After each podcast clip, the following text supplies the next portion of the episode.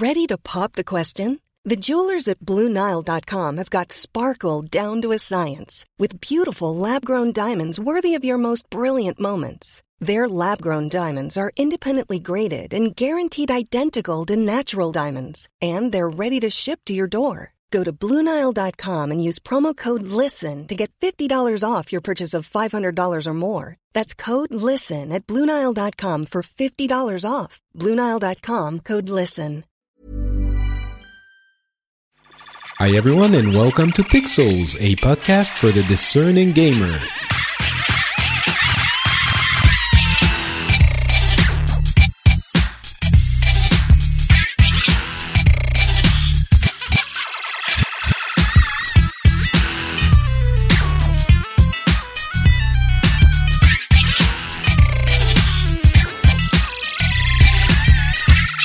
Hello, everyone, and welcome to Pixels. This is a show where we talk about the gaming news from the past couple of weeks or so, and we try to give you an overview of all of the important things that have been announced and that have happened in the gaming industry. My name is Patrick Beja, and tonight, today, this morning, depending on where you are, we're so international. I'm joined by Ed, who is in the US. How are you doing, Ed? I am doing well. It's nice early in the morning here, and I'm ready to get going. yeah, it's already in the afternoon here in Paris, where I'm where I'm right now. And uh, to spice things up a little bit, today we have a, uh, returning guest from a few months ago, uh, Daniel, whose last name I can now finally say, Daniel Ahmad. Uh, how, how are you doing, Daniel? I'm doing great. How about yourself? I'm doing okay, but you're the one who's had the great, you know, the the big news in the past. Few months since you've been on the show. You were on when I was living in Japan, and uh, huh? y- you were you were basically doing analysis of gaming on the side, and now it's your full time job. That's really cool. Yeah, that's right. So I recently joined uh, Niko Partners, who are a um, based market research and, and, consulting firm based in the US and China. And so, um, yeah, it's great because I'm working for them now, and that's my full time job, and it's what I can talk about on Twitter as well, because the last time we spoke, I wasn't really able to talk about that in depth and kind of what I was doing or what I was going to be doing. But now that's all done, it's uh, yeah, we can we can talk about it. Excellent. And so I hope you'll have uh, amazing insights on this uh, holiday season that's already well underway. I think there are some trends we can um, we can note, but we'll see what you have to say. If nothing else, we'll just talk about games and that will be fun. Yeah, um, that'll, be better. yeah. Um, we have some uh, NPD numbers that were sort of half leaked uh, for the month of October, which we'll uh, use as a launch uh, launching point for the discussion on the trends for the holidays and see how different games and different companies have been doing. Um, but before that, let's go over a couple of um, bits of news for Nintendo, who's Switch keeps making headlines, which you know that's to be expected. Of course, it's a big event that's going to happen in uh, in uh, March next year. Uh, be, by the way, before that, uh, Super Mario Run's price has been confirmed for uh, nine ninety nine, which I, it was. you guys think it's too much? I thought it's it was. I mean, that's the price I predicted a few months ago when they announced it. Um, I think it's appropriate because they can lower it if it sells, you know, it doesn't sell enough, but they'll sell huge amounts to the people who want to pay that that amount, and there are a few. Yeah, I think they're gonna, and so this is very true on um on consoles and stuff, but maybe not so, so much on mobile. But like, you sell most of your your units in the first like two or three weeks, right? So having a high price and then lowering it is not something that it's the the greatest of business models, but I think that the um 999 might be a little much for a mobile game. I mean, the only things that are like 999 on uh, game wise at least are like the Final Fantasy games and stuff like that, and those sell like poop on there. So I don't know. I I think it's a little pricey, but um, may, maybe I'm wrong.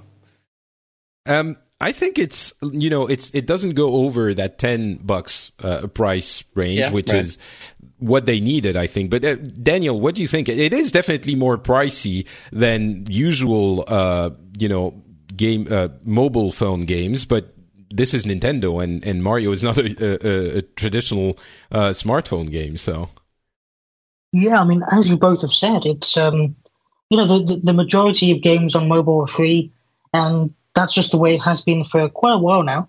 Uh, you know, paid games were popular in the past, but now if your game is free, you're going to get millions of downloads and um, monetized through in-app purchases. Now, the good thing about Super Mario Run, of course, is that there is a free trial, a demo.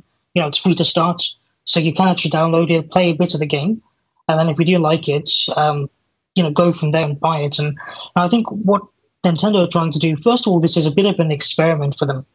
So they're still experimenting with the right sort of, um, you know, pricing model and, and distribution model. And so I think what they're trying to hope for here is that, you know, they're going to get lots of downloads. We've already seen that 20 million people have clicked the notify button on the App Store, which is a huge number.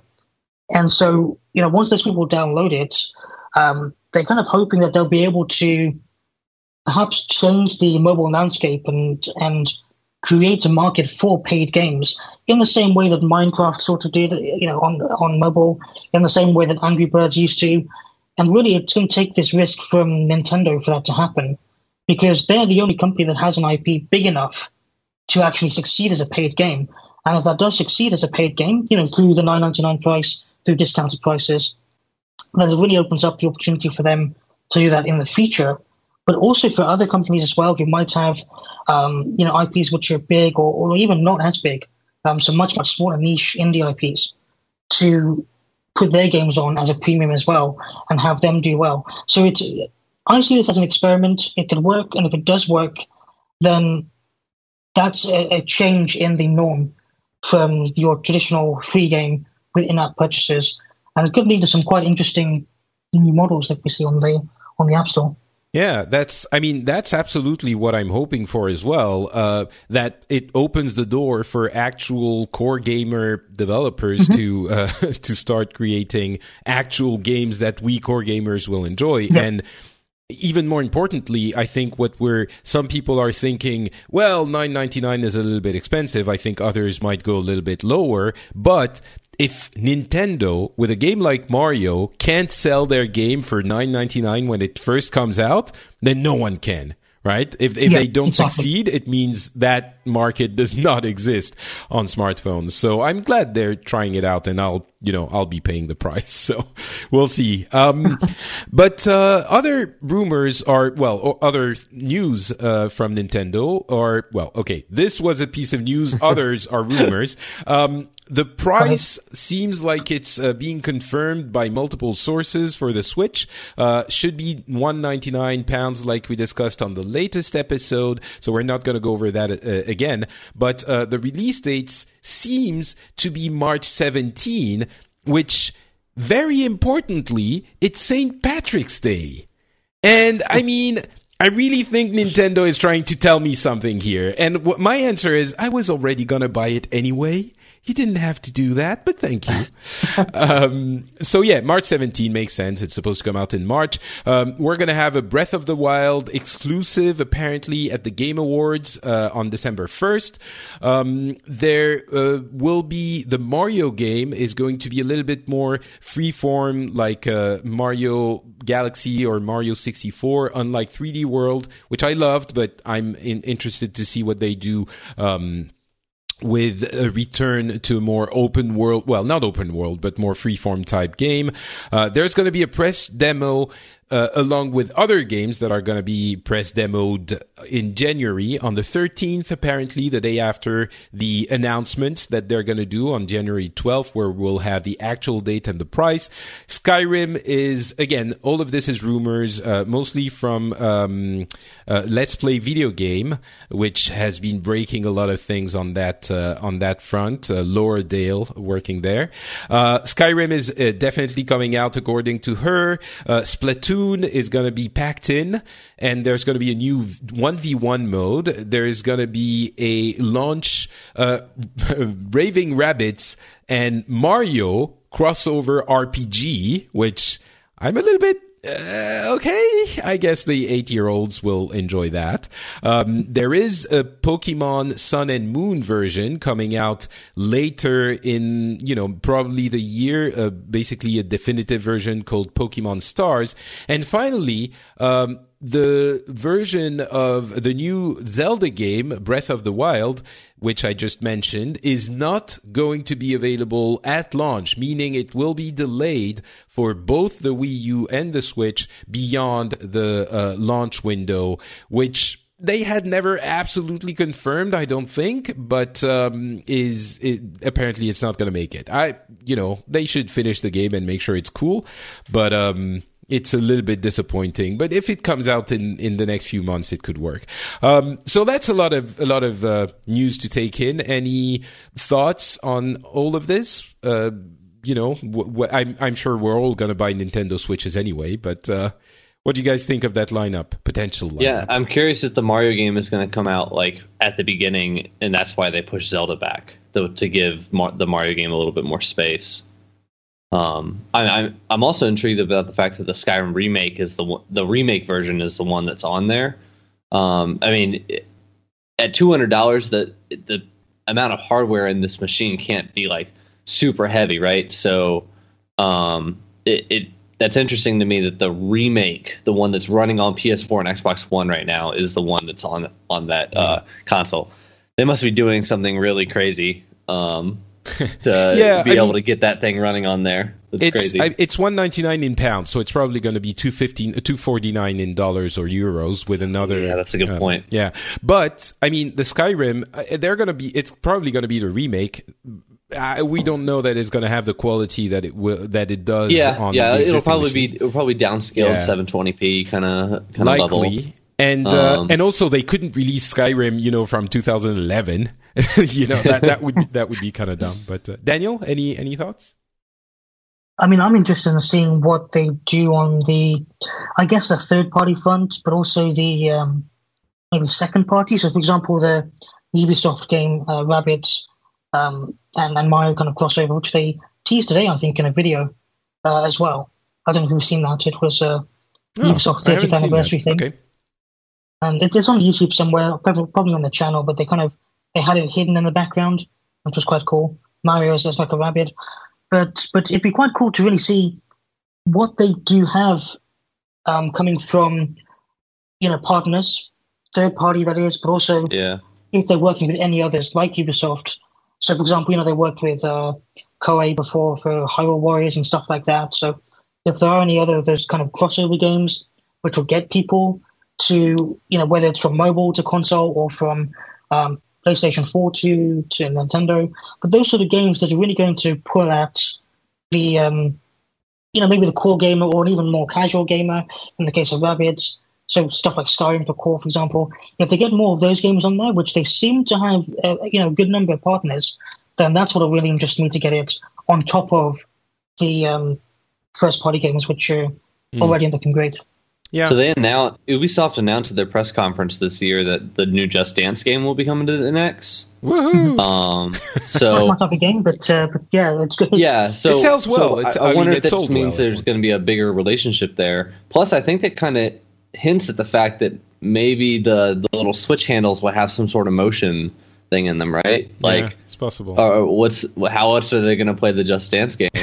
um, they don't have like a camera or anything. Um, and I think also the um, with the new Dragon Quest games, or not the new ones, the old ones coming to the 3DS. I think that um, kind of indicates a better relationship with Square. So I think we might see some, maybe not the full Final Fantasy 15 level games from Square, but maybe some lighter uh, remakes or uh, more 3DS, um, like kind of level uh, RPGs and stuff coming to the Switch, like Oh, Bravely could- Second or Bravely Default. Maybe, yeah. Although those weren't, I mean, the Bravely Default was a big success. The second one kind of didn't follow up, but uh, I It could good. absolutely see um, uh, Dragon Quest Builders coming to the to the Switch because in Yep. Japan especially Minecraft is such a success. It's basically keeping the PlayStation Vita afloat. So that that could happen. And and Dragon Quest Builders is from what I've seen, I've played a little bit, uh, is really fun and, and well done. So um and I Yeah, just I, I wanted just think to that the, all the all the new Square Enix stuff that's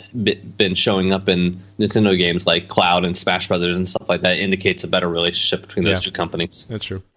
Um, and I think you're right, Ed, when you're saying Mario. I mean, I don't think Zelda has been pushed to give breathing room to Mario. I think it's a technical, they want to make sure it's really polished. But it does give, you know, when you buy the Switch at launch, if there isn't a Zelda game and there is a Mario game, you're going to buy the Mario game. Right, no matter what happens. Yeah. Yeah. So, and then you are also going to buy the Zelda game when it comes out three or four months later. So it might seem like, it, it- whereas you know, if Zelda comes out with the the machine, maybe less people are going to buy Mario. So it it might make sense as a strategy. And if they have another big game uh, or another couple of ga- big games by the end of the year, like uh, Mario Kart and uh, Mario, you know, Smash Bros, that makes for an incredible lineup for the first year. And I think it could, uh, between that and the low enough price, it could be a success. Yeah, some sources are saying that there might that the new a new Mario Kart might just be a remake of Mario Kart 8 on the on the Switch. Yeah, which is you know, Um, given the amount of people who have played that one on Yeah, uh, right. the Wii U, it's just as good as a new game. So Right, yeah. Um, but I, I think I really do think that they're trying to not give Mario more breathing room, but more like space out their releases more.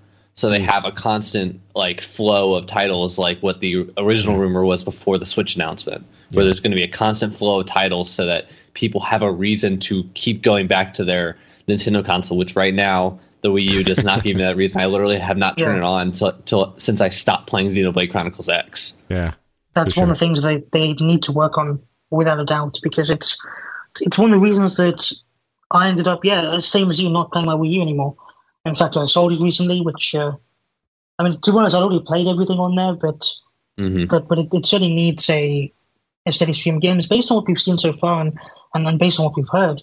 Looks like that is going to happen, but yeah, let's Yeah. wait till January with the event and exactly. Let's We'll know happens. all. We will know all on January 12 and 13. I think the fact that the the the third version of the Pokemon game is coming out, so every generation has like a third version, right? Almost, um, except yeah. for uh, uh, almost everyone, yeah. Um, so I think it's the fact that the the third version is coming out, out on the Switch might be a little bit of a death knell to the 3DS as well. Ah, yeah. I Um, think, you know, people, uh, including Nintendo, who are saying the 3DS is going to keep going, blah, blah, blah. I mean, it's still, obviously, it's not going to die the day the Switch comes out. But Yeah, if the Switch is a success, there's no way the 3DS keeps going for more than a year or two, you know. it with- would be it would be incredible if the cartridge slot on the NX could run 3DS games. No, it won't. But I find that very unlikely, and You know- so my 3DS is going to stick around for a little bit longer. I've I've played uh, a lot of demos of the 3DS on the 3DS uh, uh, this weekend, and honestly, the the screen was really hard to look at. At this point, it's become very difficult. The- I, the- I don't I don't play with my 3D on. I always have it off. No, even without the the resolution is so bad. It's Oh, ah. really? Yeah, yeah, And yeah. and the best game Yeah, I I played back with to- Picross was Picross 3D. I played like you know, uh, never mind. I'm not a big fan of some of the games I um, talking about uh, uh, Pokemon, uh, Sun and Moon has been selling like kind of really well. Um, apparently, the let's see here, the distribution for the previous Pokemons for after. So our friend uh, Oscar Lemaire, who you know well, uh, Danielle, has. Uh, tweeted a graph uh, indicating that X and Y sold 4 million units after two days. Um, uh, the other one, uh, Ruby and Yeah, the remakes of Ruby and Sapphire. uh, sold 8 million units in 14 days. And apparently at launch, Sun and Moon sold 10 million units. Um, that's an estimation, I'm sure. But yeah, I guess Pokemon Go. And we're seeing some uh, Yeah. pretty sweet deals on um, the 2DS plus uh, Pokemon Sun or Moon uh, for 99 euros here. So yeah, that's. Yeah, it's it's it has to be Pokemon Go, right? Because I guess, yeah, nostalgia Um, that was brought back. Just just the fact that like like they did a lot in X and Y to kind of do nostalgic hit, hits too. Like you could get the one of the original three starters at, at like the very beginning of the game, um, and some of that like the fact that uh, Sun and Moon just sold way more gangbusters than that. Mm. Um, It has to it be has to be. yeah. It has to be right. It just has Guess to be. so. Um, yeah, I mean, when Pokemon uh, Go came out, there was straight away, you know, everyone noticed here and, and you know, and other companies as well, that spending on Pokemon merchandise was up, whether that was the 3DS games itself, whether it was, you know, toys or kind of plushies and stuff like that. And, and, and that's really um, carried over into Sun and Moon. And so now, yeah, as, as you said, Patrick, this is the best opening for any Pokemon game ever of all time and it's about to, Pokemon is about to have the best holiday season ever of all time, and that's something that you don't really see. What twenty less than twenty years after the original game was released, right. and it just it just it just shows how big this franchise still is, and and how even this year it was able to grow beyond what's come before. When we all knew it was massive back in the days I, as, as well. I think it really. I mean, Pokemon Go just brought it into the mainstream, um, but it's more than that. Like even gamers before that, like oh, they played the occasional Call of Duty or whatever, um, Sure. things like that. They they want to jump in, jump in on the zeitgeist that is the new Pokemon Yeah, game. I, Just- I want to. You know, I missed it when I was younger. I was I was too old basically when the first one ca- ones came out, Mm-hmm. and I want to get into it, but I just you know I don't get it. And also there are so many games, but I, I, every time there's a new Pokemon that comes out, I try the demo, I give it a, a go, and but I just you know it's just I don't understand what's so special about it, and I think what's special is the memories that kids have formed when they were, were first playing it. Absolutely. So. Sure. Um, all right, let's talk NPD for a little bit and see if it uh, gives us an indication of uh, the the trends worldwide worldwide in the gaming industry.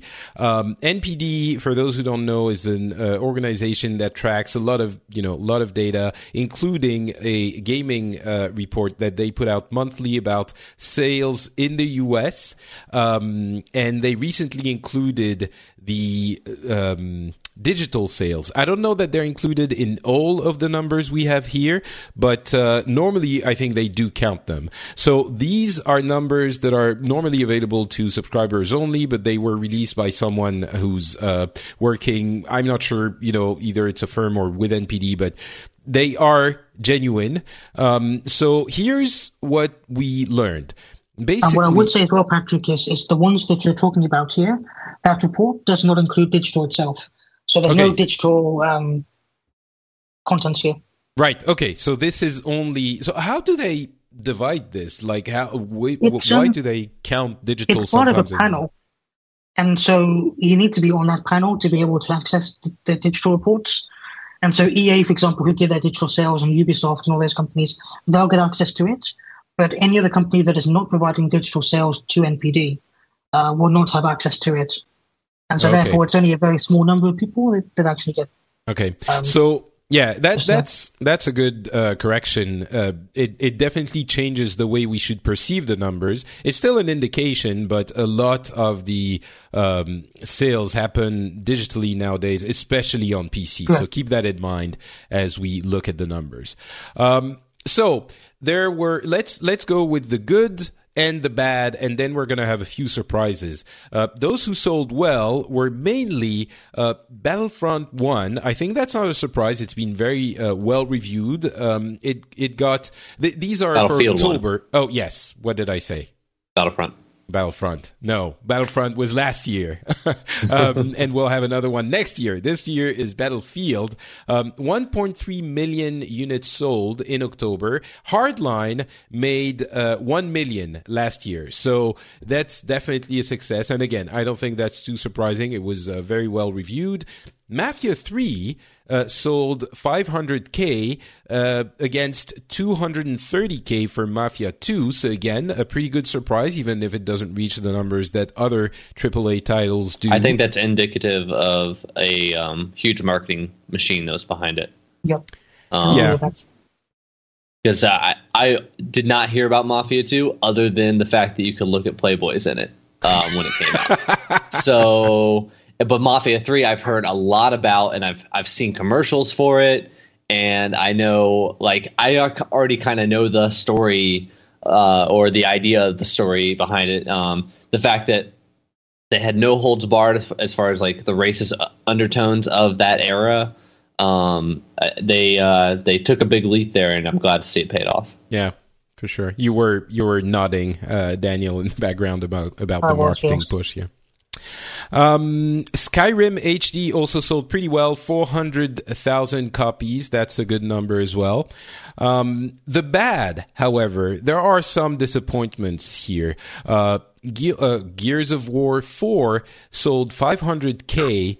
Um, Gears of War 3, which was one of, you know, the, the main trilogy, so it was a little bit bigger, it was 2 million, but even Judgment sold 620k. And for the number 4 to sell that quote unquote little, especially with the, um, with the packs that were included, uh, you know, where the game was included, is a little bit disappointing, I'm sure, for, for Microsoft. I mean, it's not a ridiculous number, obviously, 500,000 yeah. for one month, but it's not the, the numbers I'm guessing that they were expecting. I don't think it's indicative of like a really, um, of being a bad game, because I've heard it's actually pretty good. Um, I think the thing is, is that the Xbox One has so little um, market share, right? Um, well, it's um, catching up, but yeah, I, I think yeah. it's that and the fact that there is uh, there are so many games coming out. At some point, people have to yeah. make a yeah. choice, right? Daniel, what, what I would say on that one certainly is that the, the first thing to actually note is is that um, Microsoft or Xbox is you know Play Anywhere, um, yeah, sort of promotion that they're doing has actually been you don't see it, but it's actually been quite successful. And mm-hmm. so, whilst I can't give any actual numbers out. But what I have seen myself is that the digital attach rate on that game was very high and certainly higher than the average of what you would see for most games. Now, that doesn't obviously make up for the overall decline that's seen in the series. And I think what would what would really um, be the defining factor or reason for that decline is, as you said, Patrick, you know, there are more games coming out in the shooter category. Um, the Xbox install base, yes, it's a bit smaller than what you know the 360 was at that time, and I think that just because there's there's a lot more shooters out there, and a lot more kind of um, bigger AAA games that are taking away market share from the first party games, that's one of the reasons why it was um, mm. it was down. But but yeah, digital it, does offset it, that in, in some way.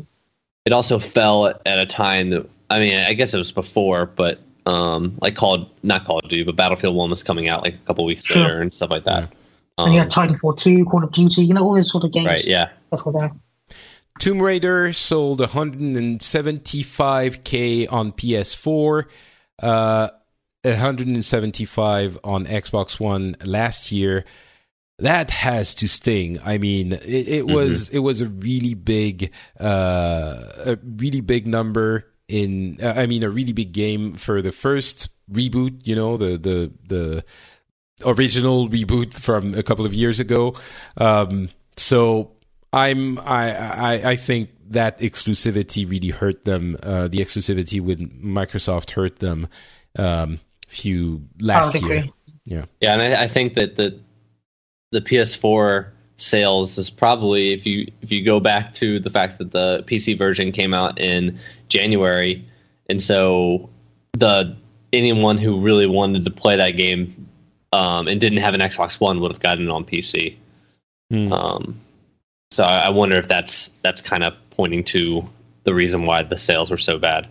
Um, Maybe. I mean, uh, did did one of you guys put the Steam Spy number here? Yeah, that was me. Okay, because 1.2 million on Steam is significant. Are you Not sure bad, that's right? Rise of the Tomb Raider? Isn't yeah, that the old was. one? Okay. No, no, no. Wow. No, the old one actually did much better. Okay. And it's it's quite surprising when you actually look at the um, when you look at Tomb Raider originally when it first came out it sold about 3 million copies or something, but Square Enix basically deemed it a failure straight away. Yep. Yeah. Right. even though it sold this, this, this amount of copies, it the budget was very high and, uh, you know, the, there hasn't been in, enough sales there. And so that was quite ridiculous for the time because, you know, yes, budgets were getting big, but, you know, if we sold 3 million, you'd, you'd expect it to be a success or at least break even. But in the end, it kind of went on. It sold 8 million copies or, or something like that in the end. Yes, yeah, it was it, at a lower price, but but it ended up being a success. Mm. Here with On- Rise of the Tomb Raider, though. Sorry, go on. Uh, Well, go go ahead, Daniel. that- Go ahead, finish. Yeah, yeah, yeah. Got it.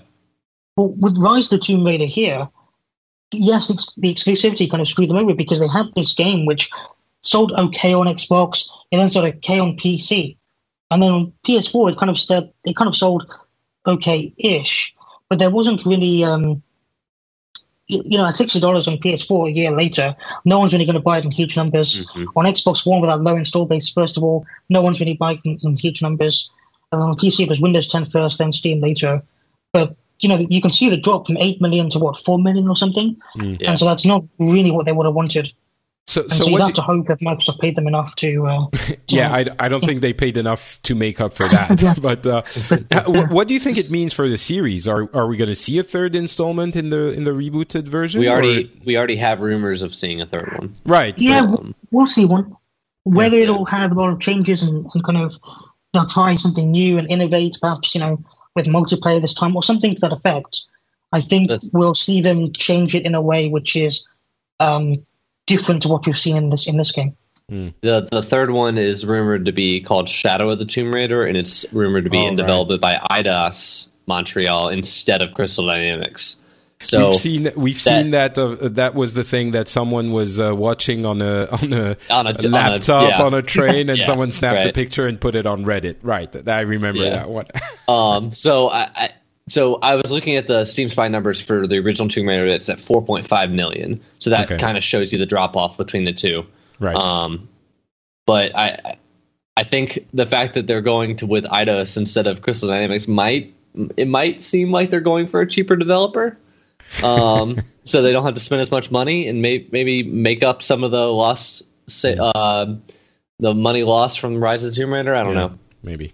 Um, or some All right. people, some analysts think that there m- might be going um, doing the Call of Duty thing where they have two different studios working on Tomb Raider, and we get a Tomb Raider every single year. Hmm. That's another thing that people are thinking. Yeah, I'm not, I'm not sure that's better. Possibly, Yeah. Um, another definite disappointment is Titanfall 2, which sold again. These are only you know physical uh, copies, but 180k.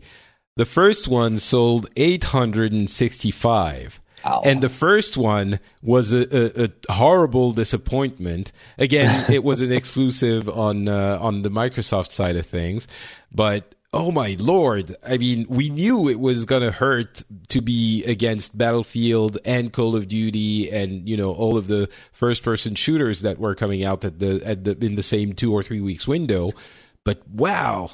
180K. Yeah, that's crazy. I, I think I that- really hope they sold a lot of digital copies to make they up for sent that, but, they uh, sent that game out to die. Honestly, Yeah. like the the time slot that they put them in, there there was no reason that game should have come out at the end of the year this year. What, what do you think, It- Daniel? Is that is what what were they thinking? That's something as as Ed is saying. We're sort of looking at this and thinking, why? But is there like some deeper inner logic we're not we're not seeing, or are you also puzzled by that decision? to be honest, I've been asking the same question myself, and Okay, it's it's it's um it's hard to understand exactly why they chose two dates so close to each other, and you know I I can kind of understand maybe a few months ago when Call of Duty was um, not announced, and they kind of thought, oh, it'll be massive, and we're going to make up with Battlefield One doing okay and Titanfall Two doing you know okay, so they both do good numbers together. But then what kind of happened is Call of Duty got a bit of a bad rep. Battlefield One became this amazing kind of you know savior of the shooter category, and so they didn't change the date or anything. And the only hope now, really, after this release is. I mean, first of all, what I'd say is that they didn't really advertise the game. They didn't really promote it. It's got great reviews, just no one's really buying it. And, and so now the game is actually quite cheap. Here in the UK, you could pick it up for twenty pounds. yeah, Yeah, that's Yeah. what thirty dollars, Yeah. something like that. It was ridiculously cheap, and so the only savior now for for Titanfall two is that they are able to ship in a, a lot of copies at a cheaper price, and then get some of the return on investment back via DLC, you know, packs, stuff Mhm. like that. Um, what they can sell in game. I wonder if the the low number is also the fact that the the game came out like a couple days before the end of the month. Um, and so these are the October numbers. Mm. So I, I wonder how much that takes into account. It, it and, and with Um, so it, that might make a difference. I'm not 100% yeah, yeah, sure. yeah, for sure. I mean, uh, as you said, they sell really the bulk of their uh, of their uh, uh, numbers towards you know in the first few days but yeah, Yeah. that I, I mean the thing is obviously i don't think it went from 180k to you know 2 million Exactly, after yeah. that but yeah uh, sure. Skylanders also isn't doing great, minus 41% compared to last year. Uh, I mean, yeah, that's not, it, it looked strange when, uh, Disney ca- went out of that market, uh, a while ago. I think now we're sort of seeing it wasn't necessarily a bad decision. I think Um, Activision is to, is leaning on the fact that that's going to be uh an IP for them, and, and less the fact just creating these games. Um, Maybe. like with their they're going to be creating a, a TV show from it and stuff like that. Uh, a couple of surprises. Uh, WWE 2K17, which is not necessarily a game I would consider to be a, a you know huge success, sold uh, 280k, but when the 2K16 sold 225. So there you go. There are things that are doing well everywhere. Dragon Ball Xenoverse 2 sold 200k, which is a good number for a game like that in, in the West.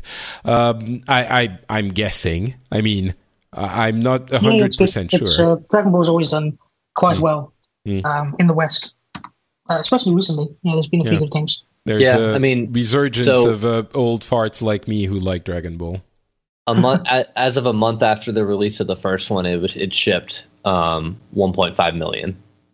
Nice. It's actually done over four million at this point, Yeah, so the it's, first one it's, it's really good, done well. Mm. Yeah. Okay, Yeah. we'll see what happens for the second one. Um, Paper Mario Color Splash on Wii U sold 100k. I don't know if that's good or bad. on the Wii U, I don't. I don't even know anymore. Well, it's good for Wii U. We'll put it that way. yeah.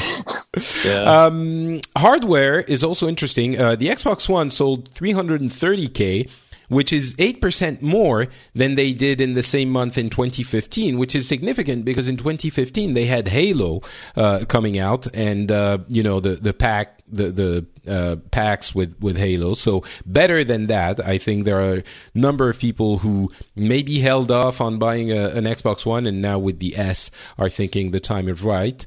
Uh, the PS4 is selling less than last year. It still sold 235k in the US. That's 14% less.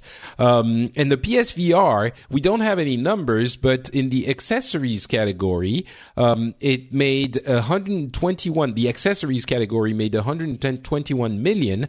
Uh, versus 160 million in 2015. So, since you know there is less of the toys to life uh, games being sold but probably the psvr didn't you know it's not like the psvr changed the entire uh, world to the point that the category grew enormously um, and that's about it for the significant NPD numbers. Uh, we did have some pretty incredible deals on Black Friday for both consoles, actually. I think especially on the PlayStation 4. Uh, there were some deals in France. You had, uh, uh, the, the console, the PS4 Slim, with six games for 350 euros. And the, the games were good. It was like Witcher 3, Doom, uh, Dishonored 2, you know, six games like that of that quality, it was really hard to resist. I almost bought a second one just for the hell of it. um, so I, I'm thinking, and, and there were great deals on Xbox Ones as well. I'm thinking these, these, you know, this is the year that these, uh, both of these consoles become like everyone's consoles for sure. Um, But uh, I don't know, Daniel. Are there any uh, trends, any you know things we can note for the the the the overall overall uh, holiday season already, or is it too early? What what do you think? I think consoles are doing quite well. There's there's been a boost certainly from new hardware. So the Xbox One S when that came out was um, you know flying off the shelf straight away, lower price, uh, slightly better spec, and it, it gave people a reason to buy Xbox One. I think a lot of people with the original weren't really into it, and so now there's actually a reason to get one. Uh, PlayStation 4 Slim came out. It, it didn't really do much for PlayStation 4 uh, just due to the fact that there wasn't really any kind of um, new, unique kind of point about it apart from it was slimmer and that it was a bit cheaper. Um, but PS4 Pro is making up on, on those sales. Yeah, And that, PS4 that's Pro's not actually got off quite a good week. start. Which one? The PS4 Pro. Pro. Oh no, it's available. It's been Oh, available, it's available for a couple of years. Yeah, uh, a couple I've of weeks. right. Yeah, that, that's how much noise it made. no one's Yeah, talking right. about it. Yeah, it, it's it's doing okay. It's it's it's basically um, It's, to be honest with you, the, the consoles this year that they're kind of selling the same as they, as they did last year.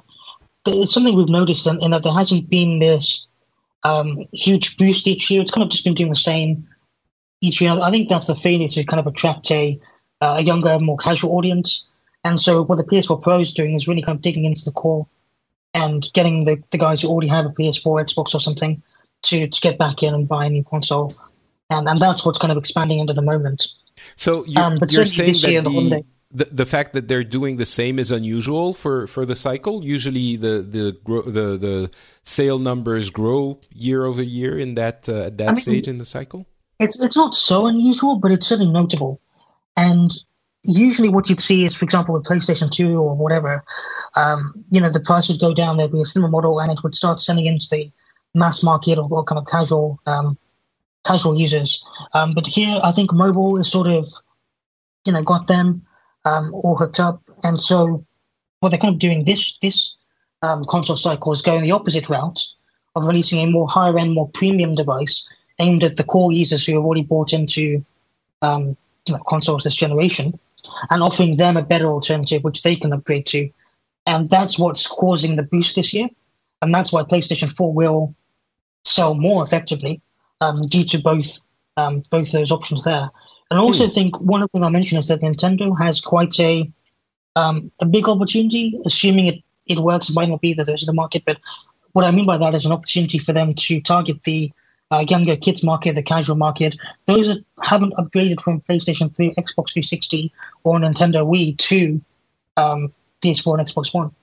And so if they get that right, then there could be lots of people upgrading.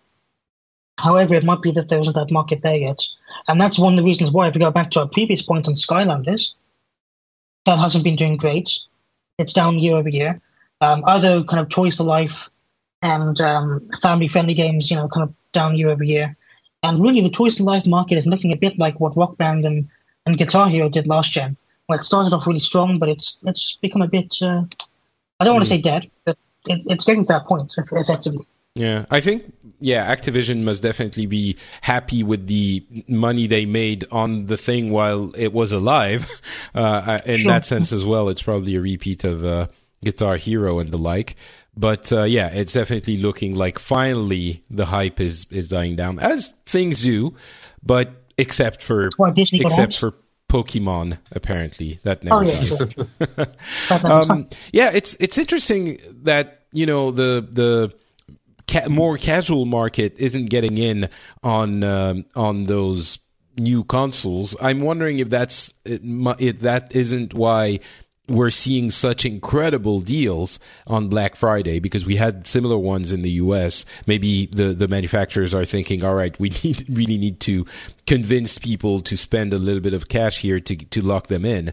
Um, but the fact that they're targeting, uh, uh, the existing consumer base with more powerful machines and obviously Microsoft is going to do the same thing next year with their Scorpio um, is is makes a lot more sense when you're saying this. They're thinking, well, you know, people the the casual end of the market is being eaten by other things, possibly smartphones or you know other types of entertainment.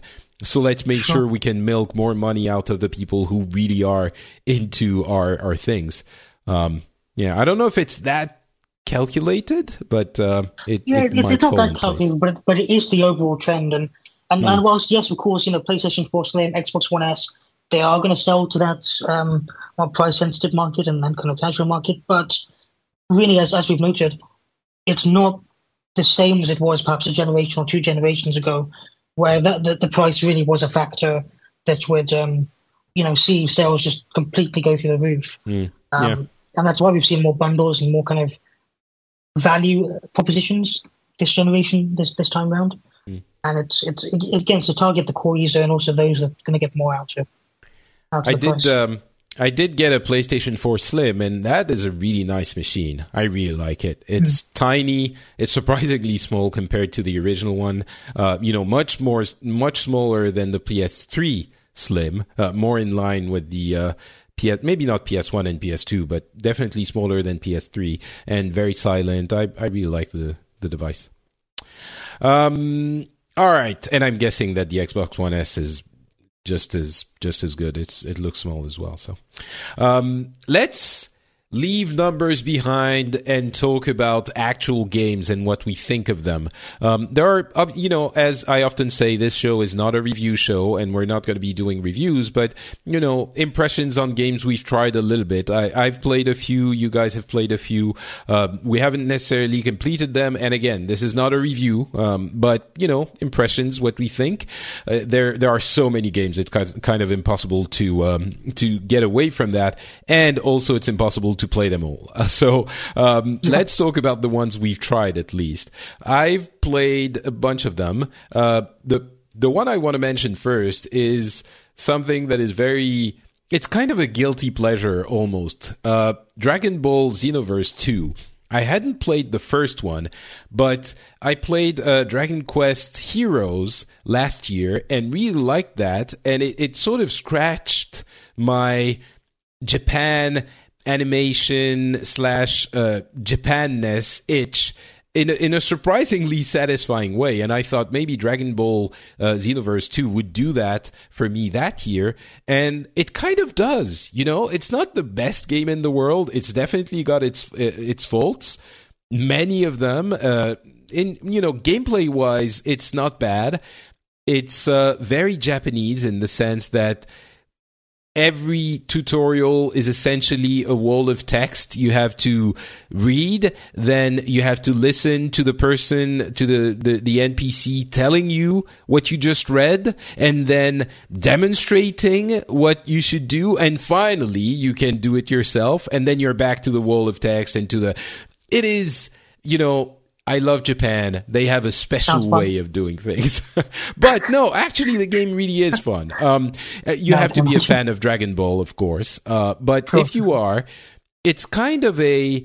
Um, I, I don't want to say solo MMORPG. There are multiplayer elements, and it's not an, an MMORPG, but you create your own character. You go on different quests. There's a main quest line, and then. Um, some what they call parallel quests, which are just basically it's all a big excuse to get into fights with powerful dudes and dudesses. Um, and it's it does the job. Uh, from what I've seen, I've played only a few hours, and it it does that job. It scratches that itch. It's competent enough. It's not you know you, you, there are some very lazy uh, ports, uh, not ports, but you know adaptations of anime or or uh, these kinds of things that you see mm. coming out just as a pure marketing uh, cash quick cash in effort. This is not that. It's not a great game, but if you like Dragon Ball, it's very competent. So I would probably recommend it to people who are into these uh, kind of things. I don't think you guys have played Dread nope. uh, Xenoverse 2, right? So, um, one note. the first is, one a bit, but uh, just like 10 minutes maybe. Yeah, well, apparently, if you've played a little bit of Dragon Ball Xenoverse 1, you've played a lot of Dragon Ball Xenoverse 2 because it's exactly the same thing. or almost. I'm, I'm exaggerating for, for effect. Sure. Um, Watch Dogs 2, I also played a little bit. Um, I think, Daniel, you've played a little bit more. I'll say what I think of my very short experience with it, but maybe you can, uh, you can give us your impressions. You've played, uh, sure. uh, you, you, I think you like the game, right? Yeah, it's, it's it's one of my favorite games this year, to be honest. And I think that comes down to the fact that I'm one of those guys that uh, likes the Assassin's Creed type games. You know, the open world, running around, and, and so this is this is effectively a modern version of it. And there's just a lot more, in my opinion, you know, freedom um, and tools to do what to do. So you've got stuff like um, a quadcopter and a rover on two wheels and stuff, and similar to I think how Far Cry was, where you could kind of Far Cry Three that is, and for you can sort of approach a base and, and do whatever you want. Um, it's it's similar in this in this sort of game where you can, you know, approach a base. You can go in the old traditional way, you know, Metal Gear Solid Five stealth kind of way and take out people and or whatever, um, or you can hang back and uh, use the environment by hacking it, and uh, so there's like um, like electricity poles you can blow up next to people, and that's what take them out. Um, and you can disable people's kind of cell phones and stuff, and you know, so they can stop calling reinforcements. And it's quite creative because you can basically do it any way you want. So, you know, for example, one mission I was just in the car, and I sent in my rover to do the entire mission, whilst I was about you know half a mile down the road just relaxing.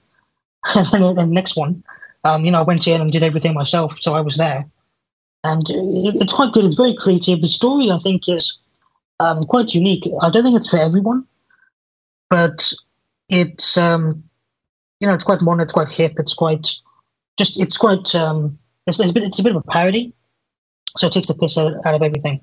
And overall, I think it's it's it's actually really a really good fun game. So if you're into that sort of stuff, I mean, I'd recommend it. You know, I I, I, think it's there are many qualities. It's beautiful, really, really beautiful. The, oh, the, yeah. the city is really. I mean, if you played Grand Theft Auto Five, you kind of know what to expect. Uh, it's a good good version emulation of that.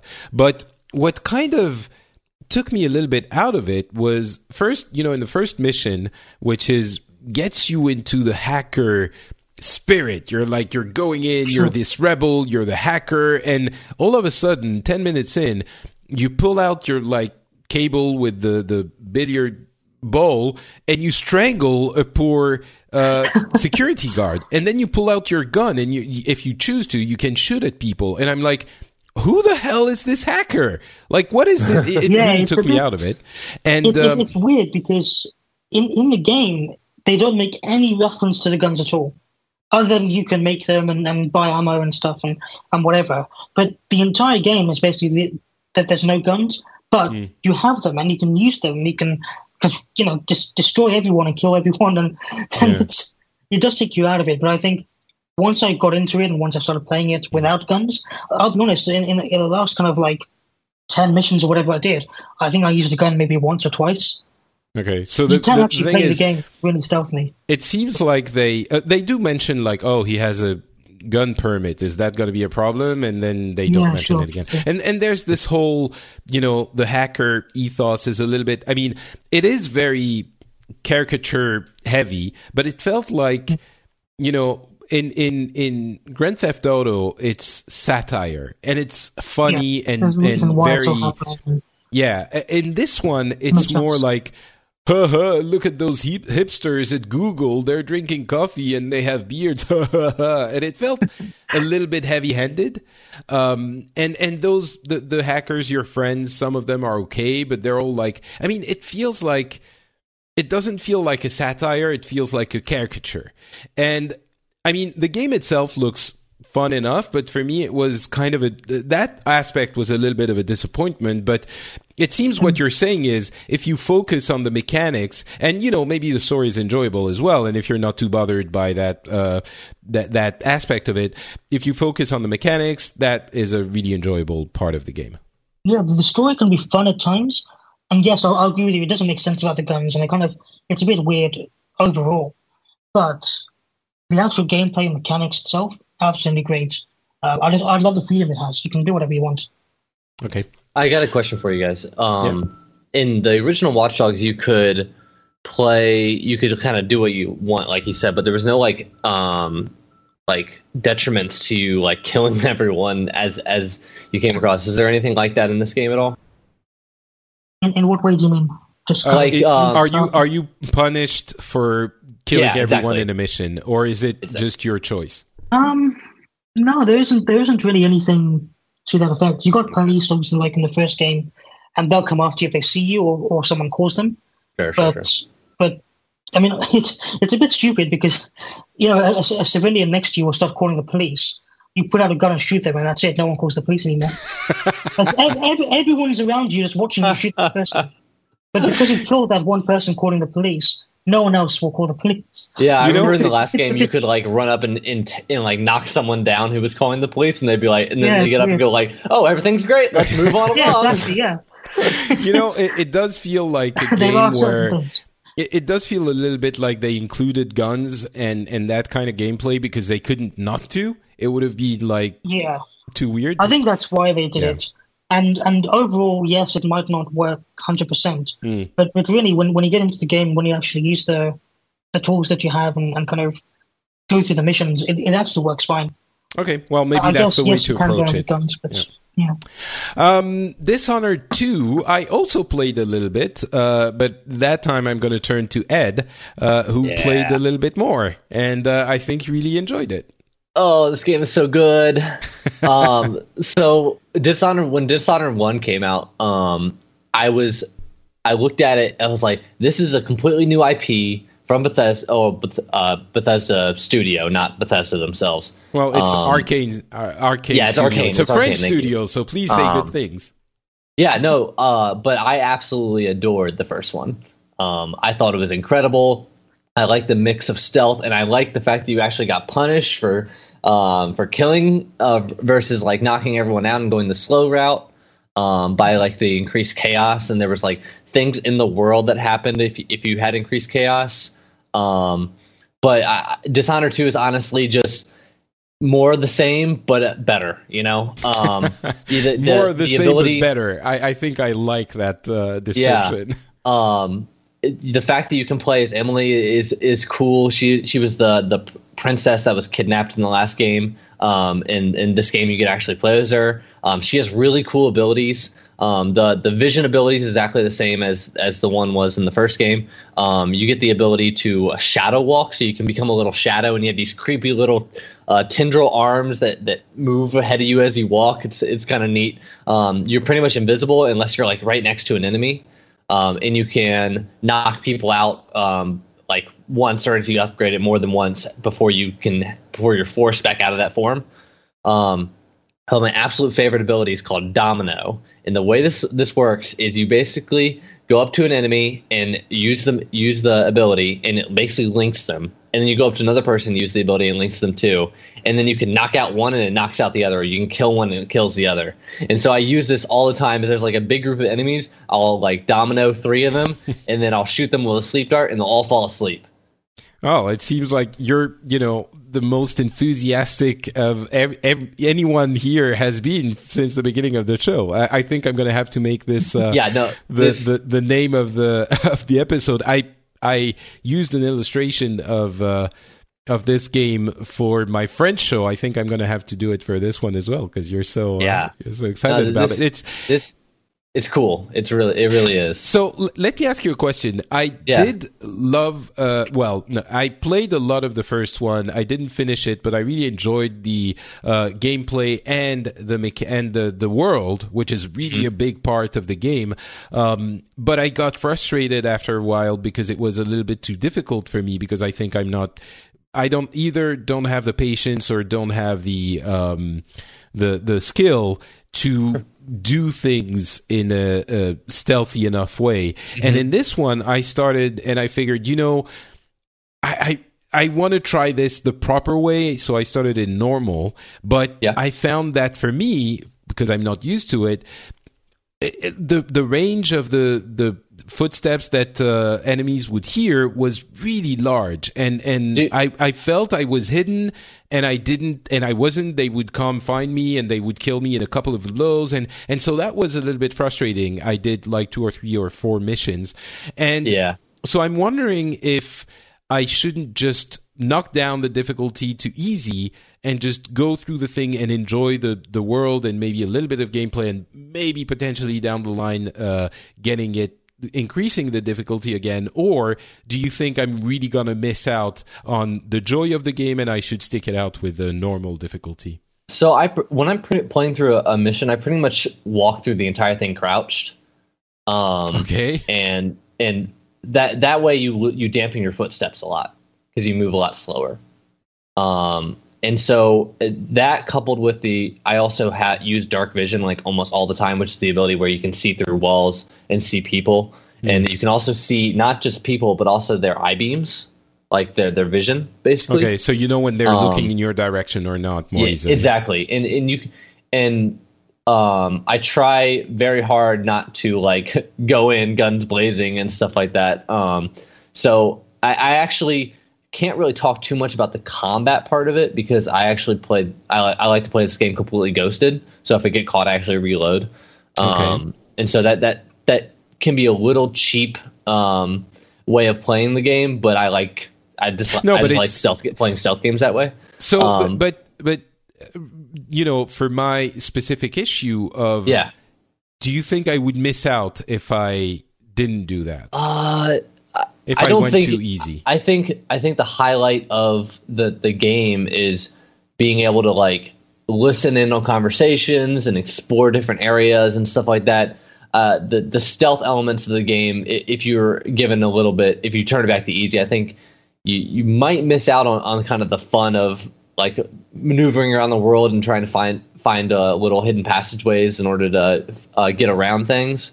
Um, but if you play the game where if you get caught, you pretty much fight your way out, then maybe maybe uh, dropping it down to easy might be good for you. Hmm. Um, yeah, I wanna I wanna try it with. Uh, That's me in every stealth game. yeah. do you do you play stealth games in easy? Me? Um, depends.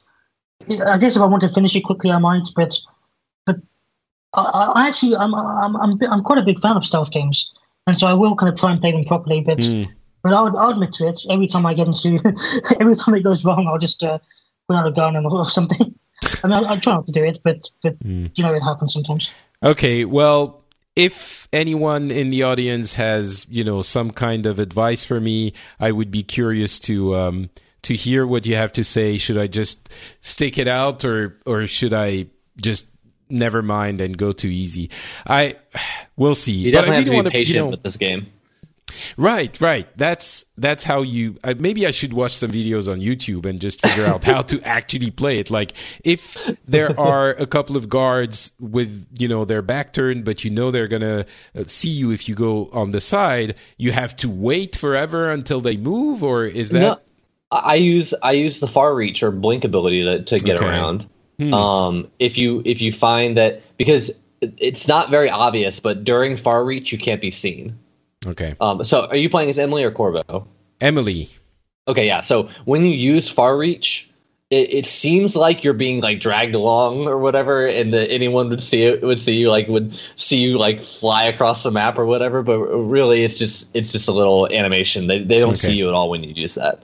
Um, All right. Well, I'll I'll try. We'll see. We'll see what happens. Uh, maybe I'll I'll try to stick it out for a little bit, but um, I don't know. I the thing is, I really want to play the game. I really want to enjoy it, but uh, it's uh, well. Anyway, um, all right. Let's move on to uh, Final Fantasy 15, which just came out, but uh, in France it's been it's been uh, uh, sent by Amazon for a few days before, and some Oh, uh, stores were selling it before. Basically, everyone's been playing it since Saturday. Uh, I noticed this as well. My entire Twitter feed, every time I go on there, someone is saying, "Just finished Final Fantasy 15." I'm like, "What? It's not, even- just it's not even out." Yeah, it's, it's, Holy it's cow. ridiculous. but I've uh, got, I've don't got you like at least ten people. don't you you guys get the the uh, the early releases? Is I- that that uncommon? I've Uh, never had it. I mean, maybe I've, once. but, yeah, know, I've never doesn't gotten it either. me. Really? Everyone Um, else the- gets it, just not me. The only exception to that is Bethesda released released actually on their um, Dishonored 2 a day early um, for physical, um, so people could like put it in the put it in the drive and and Hmm. uh, activate it on Steam, right? Which meant that you couldn't play it till after midnight. Right, right, Um, and uh, Overwatch did the same thing.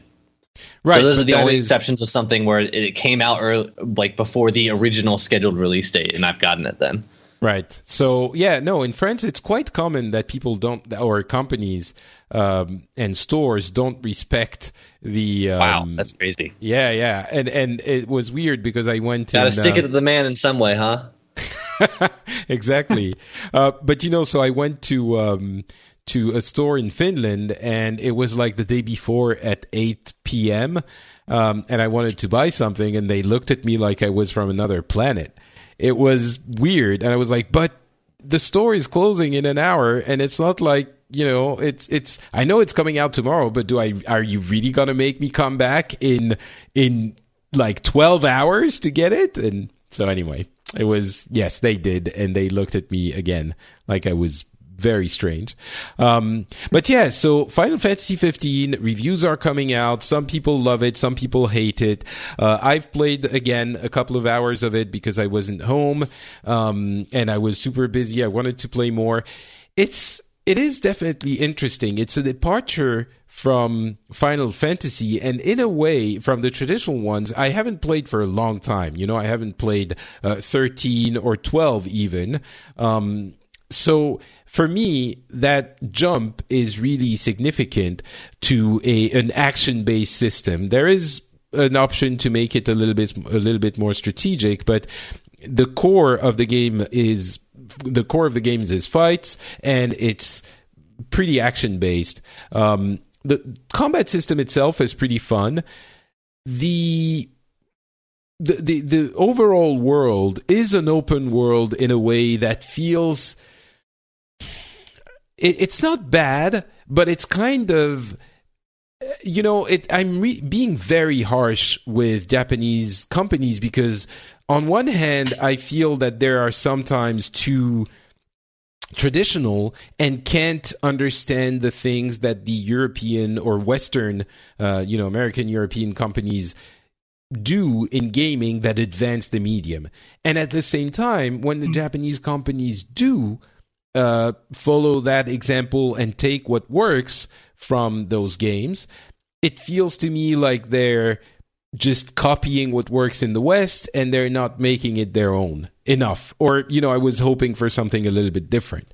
Um, again, this is really just the beginning, but the over, the, the overall world and the quests and the points of interests, of interest are going to feel very familiar to anyone who has played an open world game before or even an MMORPG. Um, you know, in many ways, it feels like a solo MMO.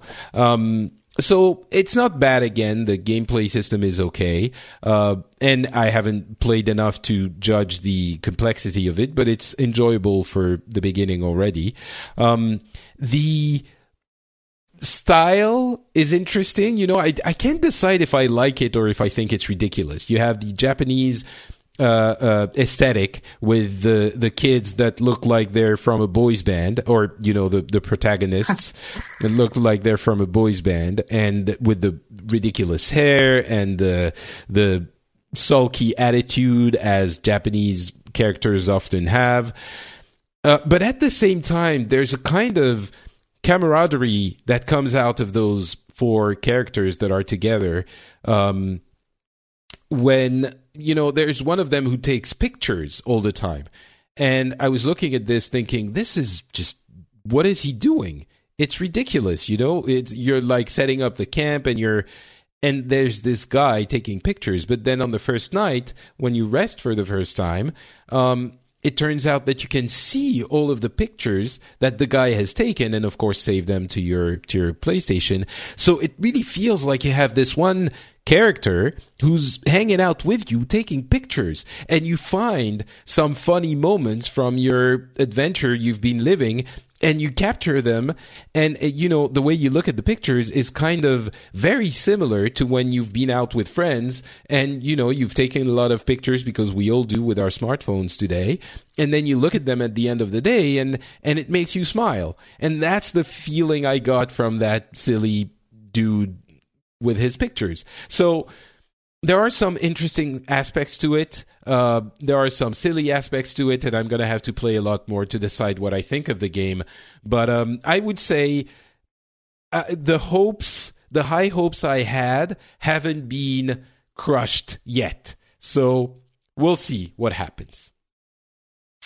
Um, and finally, are there towns? Sorry, are, are there, there towns where you can talk to people? Uh, yes, but there's basically one or two people you can talk to, and it's uh, not very that that you know it doesn't feel yet like a, a breathe living breathing world. It feels like a series of quest hubs at this okay. point. Hmm. Yeah, it's not it's not like you're gonna go and and find out the worries of people, and then it's basically oh, can you get this for me, and oh, can you kill these monsters? So yeah, it, it doesn't have that aspect to it.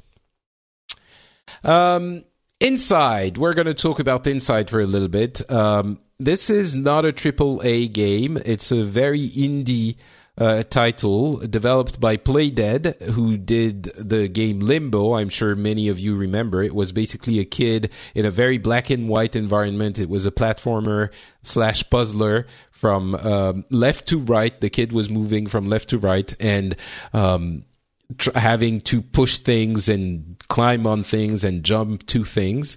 And and Inside is basically the same thing, except better realized. Uh, it, it, feels like uh, for Playdead, Limbo was the sketch, and and Inside is the actual painting.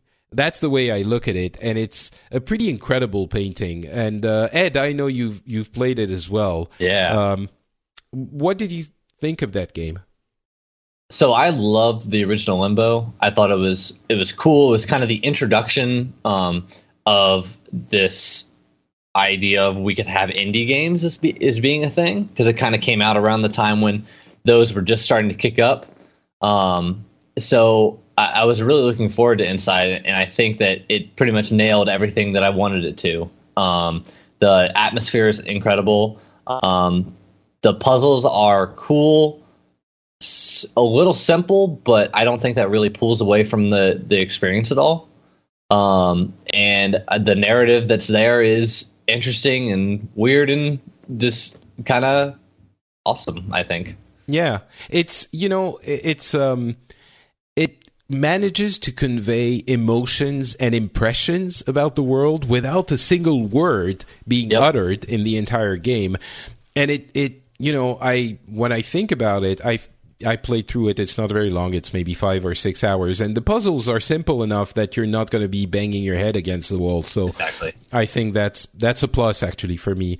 Um, it is, but when I think about it, I actually get emotional still now and uh, and that is very rare, especially for a game like this. To you to, have an eerie feeling while you're playing it the entire time, like even bef- uh, even after you kind of figure out a little bit of what's going on or whatever, you mm. still kind of feel a little weird. Yeah. And every yeah. time I think back in the game, I, I still feel that little weirdness creeping back in, you know? And and it gets, you know, it's not that it gets weirder over the course of the game. It's well, pro- maybe you could say it does, but it's just that it it finds new ways of showing you how weird this thing is.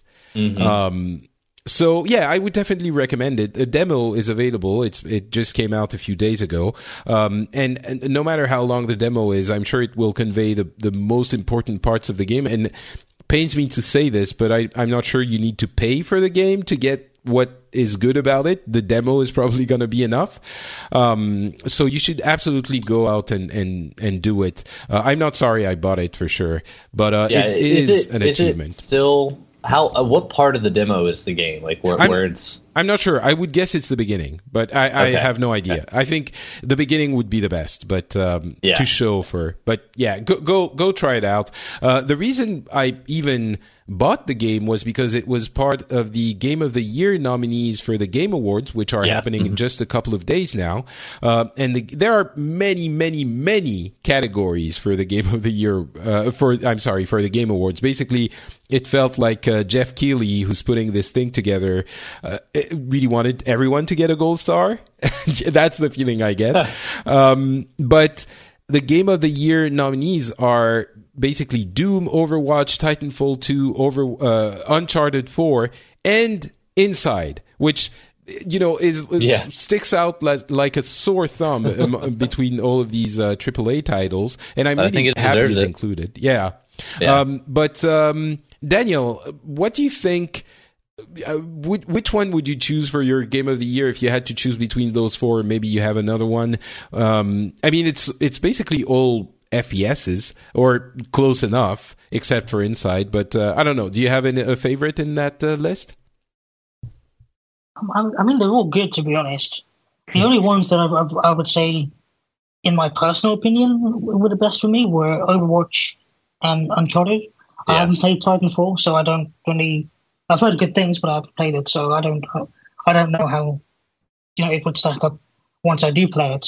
But but those two are certainly the best. Overwatch for me was certainly a, a huge surprise. I wasn't. I didn't really know about it until early in the year, and when it did come out, I played it. I was you know really kind of taken with that game. Uh, Uncharted Four, I guess, for obvious reasons. You know, it's it's part of a long running series, and they really did well in um, innovating on that, and also closing the series itself. Mm.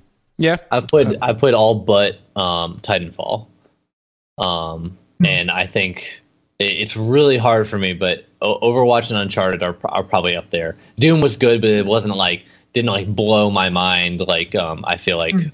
um, Uncharted's uh, narrative I think was really strong, and the the visuals were obviously very strong. The ending I, I thought was I thought was great and heartwarming. Um, and but Overwatch is just it's awesome. It's incredible. you know, it's. I, I, was joking about this on Twitter uh, a, a, few days ago.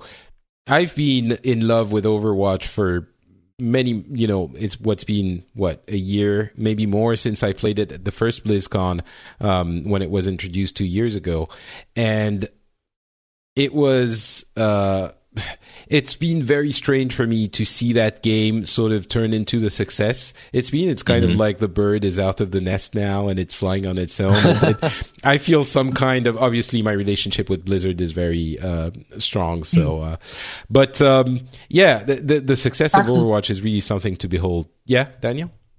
Yeah, Patrick. I remember we talked about this the last time I was on. I, I, I was talking when the the beta came out, right? Yeah, I was talking about Overwatch all the time. It was, you know, for when the beta yeah, came I out, eh, I was, I it's all I could talk about, all I could play. And back then, I hadn't, I hadn't played it, I hadn't looked at it properly. I mean, I knew of it, and yeah, I was, I was like, oh wow, it's, it's certainly getting some steam, but I hadn't really played it. So once I did after that, um, you yeah, you were it. right about everything you said. you know, it's that, that is that is also, I think, a, a, common reaction from a lot of people because when you look at it from afar, you're like, "Oh, okay, it's a competitive FPS. That's really not my thing. So yeah. have fun."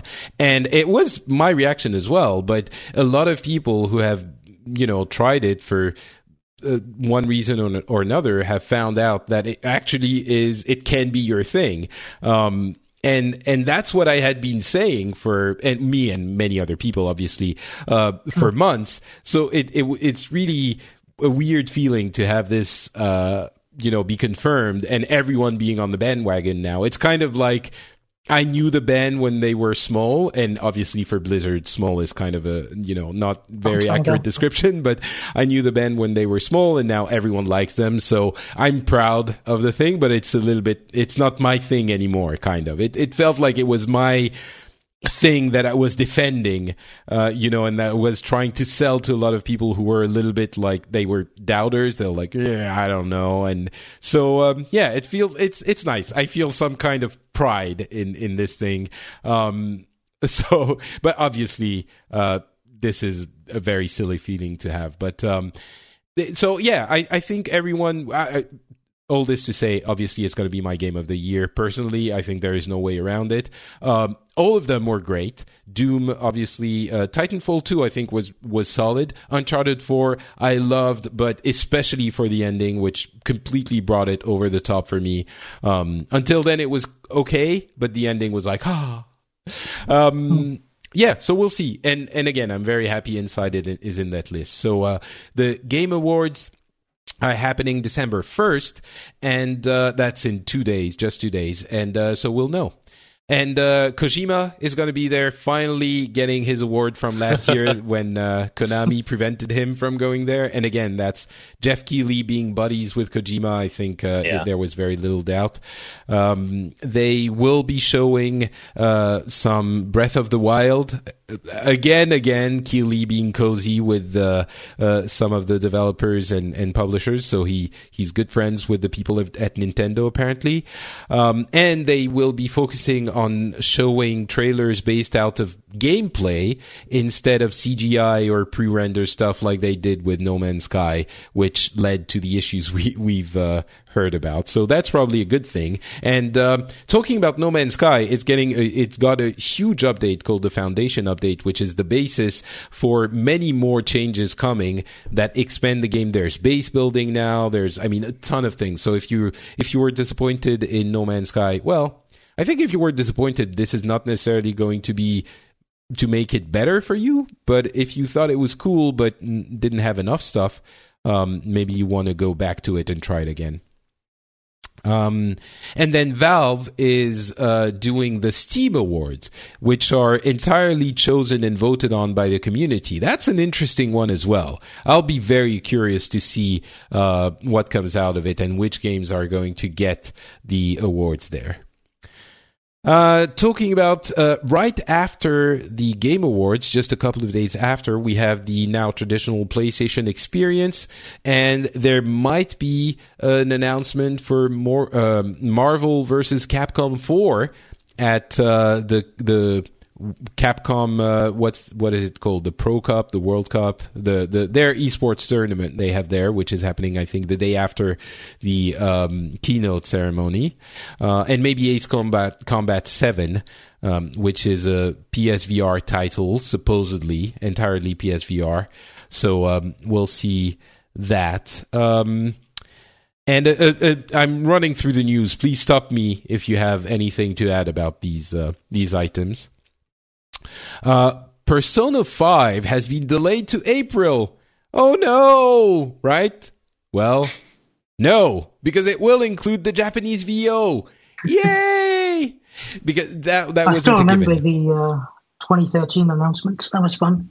You what? Yeah. Sorry. The, the 2013 announcements when it was supposed to come out then. Right. Well, you know what? All Been good things come. But you know, I'm absolutely happy to wait a couple extra months Sure, sure. uh, if if it means we get the Japanese uh, voiceover because playing that game which is so Japanese without you know in English I know some people do that but it's something I just don't understand you lose uh, you know a huge part of the uh, attraction you get for these games is the immersion in the foreign culture and you lose half of it with uh, if you play with the Japanese dubbing, even if uh, in, with the English dubbing. I'm sorry, even if it's good, it's so not the same. Uh, I don't know. Are, are, are, am I crazy for thinking this, or do you Well, guys? I, I. I say the same thing all the time. I'd Yeah. much rather have, no matter what it is, if it's you know French or Chinese or Japanese, whatever, you know, I'd, I'd rather have the um, uh, original language or, or dub or whatever it is. Um, yeah, it's cool if, if it's going to be in, in, in an English one as well, and if that's the only option on listening to that, no problem. But I'd, I'd much rather have the uh, the original. Yeah. So good things for Persona 5. We'll have to wait a little bit longer. But, you know, anyway, I'm going to have such a backlog of games to, to complete after Oh, the holiday season.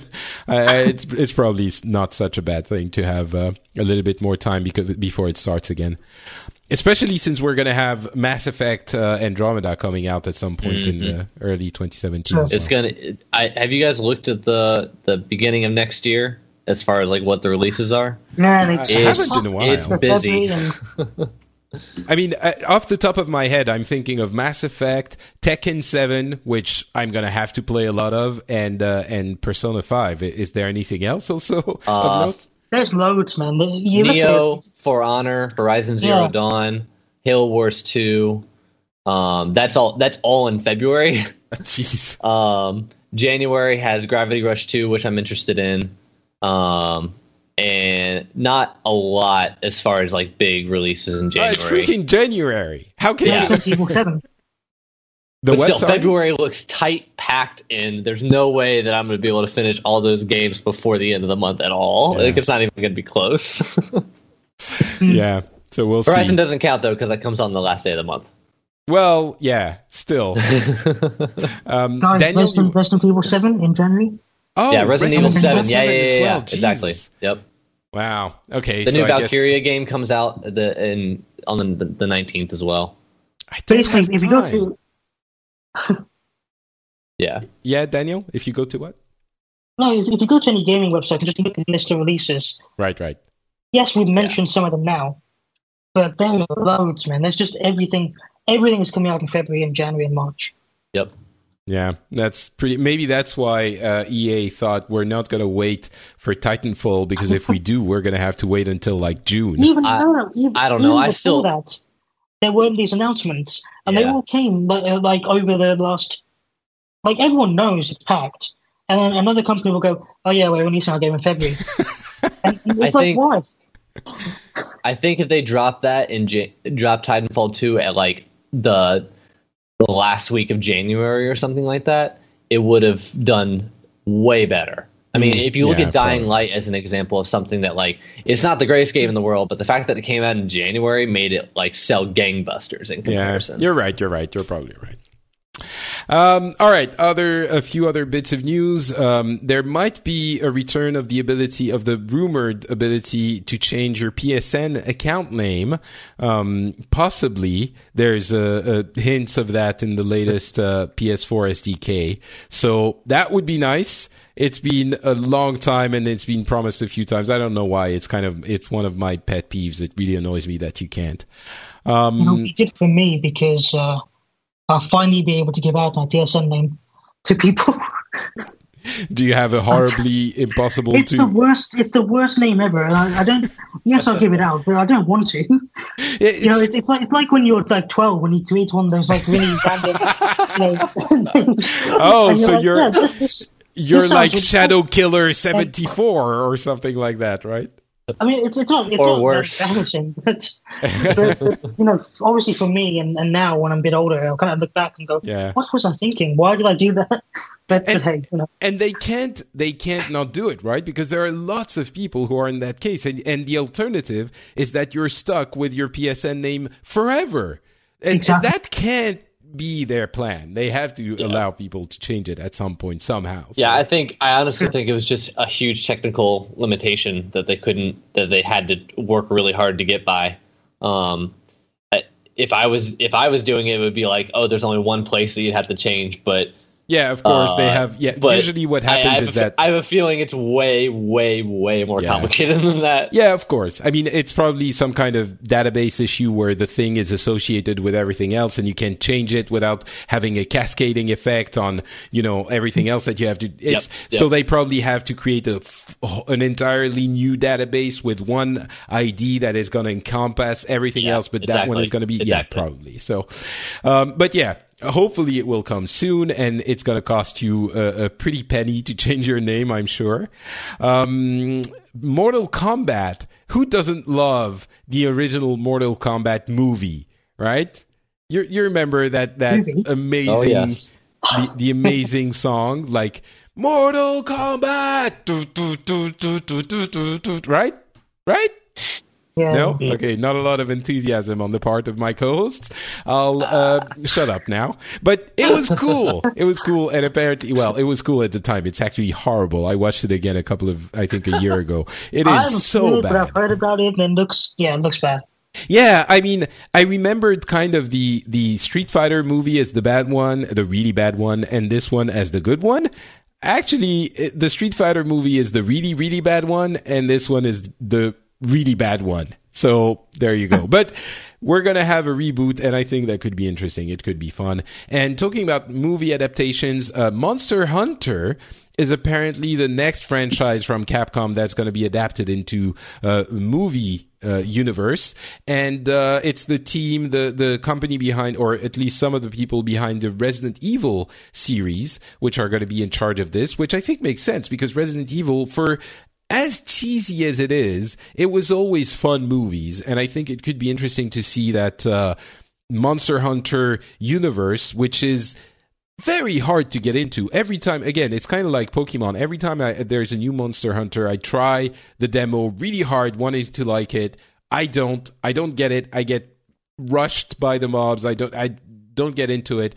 But i want to you know find out more about that universe and that series which is so popular. Maybe the the movies would be a good way of doing that so we'll hopefully have a chance to do that uh, in the next few years and uh, yeah, there are a few other things. I think we're gonna uh, close the show here, though. We've already been going on for an hour and a half. That should be enough. Um, so.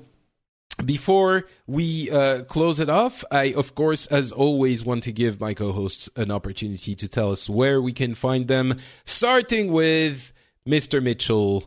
Where are you on the internet? Yeah, you can find me on Twitter at twitter.com slash edeesis. Um, I stream live um, every Monday night at uh, 7 p.m. Eastern and uh, play all sorts of things. I'm trying to like lean more towards indie a little bit um, lately. Uh, but yeah, you can follow the schedule over at 4playernetwork.com slash calendar and watch us live at 4pp.tv. Excellent. Thank you very much. Daniel, what about you? Sure. So people can find me at my Twitter handle as well, uh, which is twitter.com forward slash um, EX. Uh, you can put the spelling, I think, can't you, Patrick, in the description or whatever. Right? Yeah, yeah. I'll I'll include the. Awesome. I usually include the Twitter handles in the in the show notes. And so that's basically. I mean, if if people are listening, if they're interested in sort of the video games industry and um, perhaps more kind of the sales and trends and that sort of side, that's usually what I'm covering and posting about. So there's always some sort of interesting news I'll post every day. Um, it's quite good to, dis- to discuss it and, and, go through that. Yeah, basically, you know, for this show, we tried to um, to make a show that will help people uh, know and understand the gaming industry, and certainly uh, Daniel's Twitter account helps a lot for that. If not, you know, it's basically one of the main resources um, if you need to get an understanding of the numbers, that's the place you want to go. So thanks a lot for being with us today, Daniel. And um, for me, I am not Patrick on Twitter and on Facebook. And uh, you can find the show at FrenchSpin.fr. And uh, if you enjoy other types of discussions of a political nature, but not, you know, the kind of political discussion that supposedly doesn't happen, meaning it's reasonable and uh, friendly, then you can go listen to the Phileas Club on the same site at FrenchSpin.com. Um, and I, I've been getting many, many positive reviews about the last uh, couple of episodes. People seem to really like it, especially in a climate where sanity seems to be lacking and people just enjoy yelling uh, at one another. I think that show is is an important one to show that it is possible to have a, an actual discussion. So uh, go check that out as well. But uh, that's to be it for us. Again, thank you immensely to Ed uh, and to Daniel for being on the show and helping me navigate the news uh, for this episode. And we will be back in a couple of weeks as usual, and we'll have had the Game Awards. We'll know what is the best game of the world of the year. That is exciting. Talk to you then.